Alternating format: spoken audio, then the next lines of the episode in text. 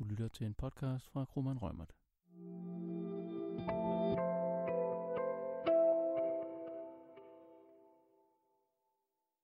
Velkommen til Kromann Reumerts podcast om nyskabelserne ved persondataforordningen. Persondataforordningen den får virkning fra den femogtyvende maj to tusind og atten.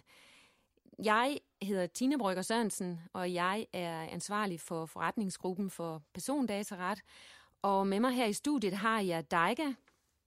Hej, mit navn er Dajka Grunthe Sonne. Jeg er advokat hos Kromann Reumert, arbejder med persondataret. Det vi vil tale om her, det er som sagt øh, nyskabelserne ved den her persondataforordning. Vi vil på ingen måde gå igennem alle de nyskabelser, der er, øh, men har valgt et lille udsnit af, hvad vi synes øh, er det absolut vigtigste lige at komme ind på. Og noget af det, som i hvert fald har skabt meget medieomtale og røre, det er jo utvivlsomt bødebestemmelserne i forordningen. Det er sådan i forhold til virksomhederne, at øh, de kan faktisk blive tilkendt en bøde på op til tyve millioner euro eller fire procent af virksomhedens globale årlige omsætning, hvis det er et højere tal. Det er jo nogle ganske betydelige beløb, vi taler om der, sammenholdt med, at vi i dag for eksempel kun har set øh, bødeniveauer i Danmark på op til ca. femogtyve tusind kroner. Øh, det skal siges, at mange andre E U-lande har de et noget højere bødeniveau, øh, for eksempel Tyskland, og derfor har de andre lande også været mere vant til at sørge for også at overholde de her regler, fordi det har jo tit en sammenhæng med, hvad koster det at overtræde reglerne, og har vi så tænkt os at overholde dem? Det må vi jo desværre lidt erkende. Øh, og det vil sige, at vi måske her i Danmark lige nu oplever et lidt mere hype omkring denne her forordning, fordi i Danmark har det måske ikke været taget helt så højtideligt, det med at skulle overholde de her regler, når nu bødeniveauet ikke har været højere. Og når vi taler om det her bøde, øh, bødeniveau, så er det også vigtigt at have for øje, at når vi snakker om virksomhedens globale årlige omsætning, at så er der ikke tvivl om, at hvis man er en del af en koncern, jamen så taler vi koncernens omsætning. Øhm, det er nok også lidt det, der gør, at vi kan selv få ørenlyd hos direktører i de her tider. Øhm, det bliver lidt en omvæltning i Danmark, og en anden ting, som også kan gå hen og blive en omvæltning, det er i forhold til, hvad der skal gælde i forhold til offentlige myndigheder. Fordi lige nu, der er det faktisk sådan, at der ikke er den helt store interesse for at lade de offentlige myndigheder være omfattet af bødeniveauet. Det er op til nationale myndigheder at beslutte, om man ønsker det. Og i Danmark, der har man tidligere haft den opfattelse, at det vil jo bare være at flytte penge fra en kasse til en anden. Men øh, nu må vi se, der er i gang sat et kæmpe arbejde om, hvordan vi skal fortolke den her forordning, og også hvilke nationale regler vi vil øh, implementere i Danmark. Og der vil man blandt andet også skulle forholde sig til, om man i Danmark vil lade offentlige myndigheder være omfattet af de her høje bødeniveauer. Jeg er helt enig. Det er også en af de store vigtige ting øh, i forhold til forordningen, men der er også en anden ting. Øh, persondataloven, den omfatter jo kun de dataansvarlige, men hvis man er databehandler, øh, hvad gælder der så? Gælder der noget særligt i forhold til forordningen? Jamen, der er jo ingen tvivl om, at der er der en forskel på, på regelsættet, der gælder i dag, og det, der kommer til at gælde fra to tusind og atten. Fordi det er sådan i dag, der, som du så nævnte, der gælder den jo kun øh, loven for en dataansvarlig. Men man har direkte skrevet ind i forordningen, at den også gælder for behandlinger, der udføres øh, af databehandleren.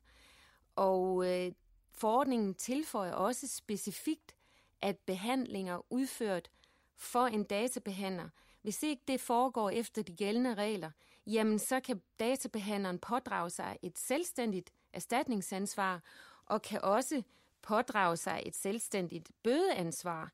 Øh, og det gør jo, at øh, altså en databehandler i den grad skal sikre sig, og også at tingene foregår efter reglerne, og ikke bare kan læne sig tilbage og forlade sig på, at den dataansvarlige har styr på de regler, der gælder på det gældende område. Dajka, hvis vi så vender os lidt mod øh, noget af det, der også er meget omtalt, det er, at man i nogen sammenhæng jo skal indhente et samtykke til at foretage en given behandling, altså et samtykke fra den registrerede. Hvad gælder der af særlige krav til, at samtykket er gyldigt? Er det blevet skærpet, eller, eller hvordan ser det ud i forordningen? Det bliver skærpet i forhold til direktivet. Men hvis man skal kigge det øh, sådan set med de danske briller på, så, så bliver det ikke skærpet så meget i forhold til, hvad der gælder efter persondataloven.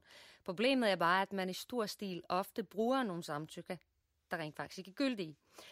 Men det, hvad der er vigtigt at huske, øh, og, og det kan man jo starte arbejde med øh, på fra i dag af, det er, at, øh, at samtykke skal adskilles fra øvrige tekster, øh, kontrakter, betingelser. Øh, at det er vigtigt, at man øh, forklarer, hvad det er, man giver samtykke til, øh, så sproget skal være let forståeligt. Øh, så den registrerede, som er jo en privatperson, skal kunne forstå, hvad det er, øh, det drejer sig om. Og så skal det også være lidt tilgængelig form. Det, hvad der så det nye er, øh, at man som dataansvarlig har dokumentationspligt. Man skal være i stand til at påvise, at man har fået samtykke. Man kan jo godt sige, at det har man måske også i dag, men der, øh, der er ikke decideret pligt til at opbevare det. Man kan bare få et bevisproblem, hvis der er nogen, der øh, har en indsigelse imod det. Så har man også ret til at trække samtykket tilbage.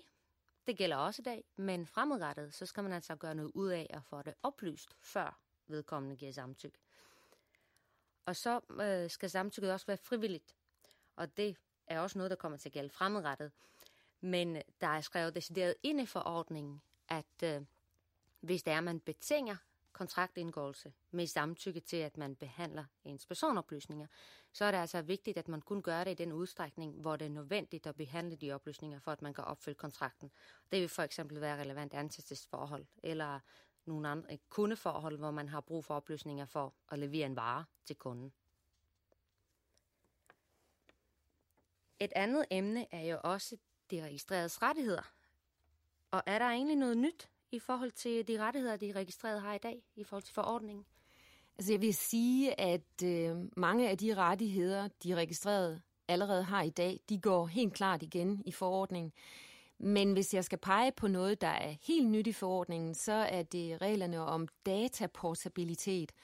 Og de regler går ud på, at øh, man som registreret kan sige til den dataansvarlige, jeg vil faktisk gerne have udleveret alle de oplysninger, I ligger inde med omkring mig, og have lov at transmittere de her oplysninger til en anden dataansvarlig. Og øh, det, det, det, det skal lige siges, at det gælder ikke i forhold til alle, men det er nogle særlige tilfælde, for eksempel hvor behandlingen er baseret på et samtykke. Og det skal man jo være opmærksom på som dataansvarlig, at man har indrettet sit I T-system sådan, at man kan imødekomme det ønske, hvis den registrerede fremsætter krav om det.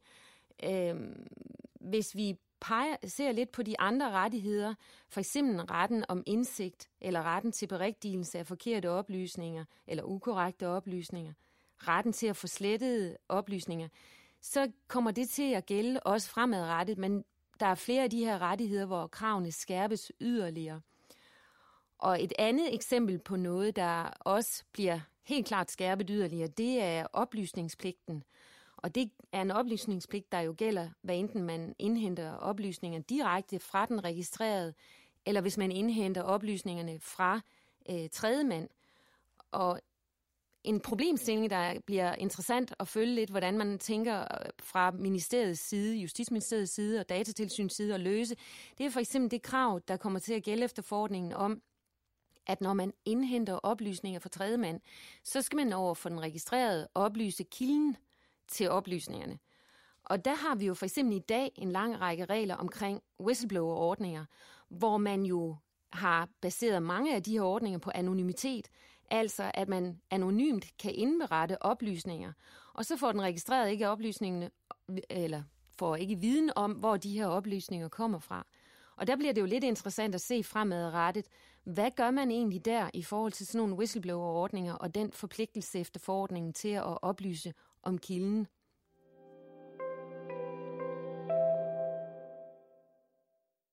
Det var slut på første af de tre afsnit om nyskabelser inden for persondataforordningen.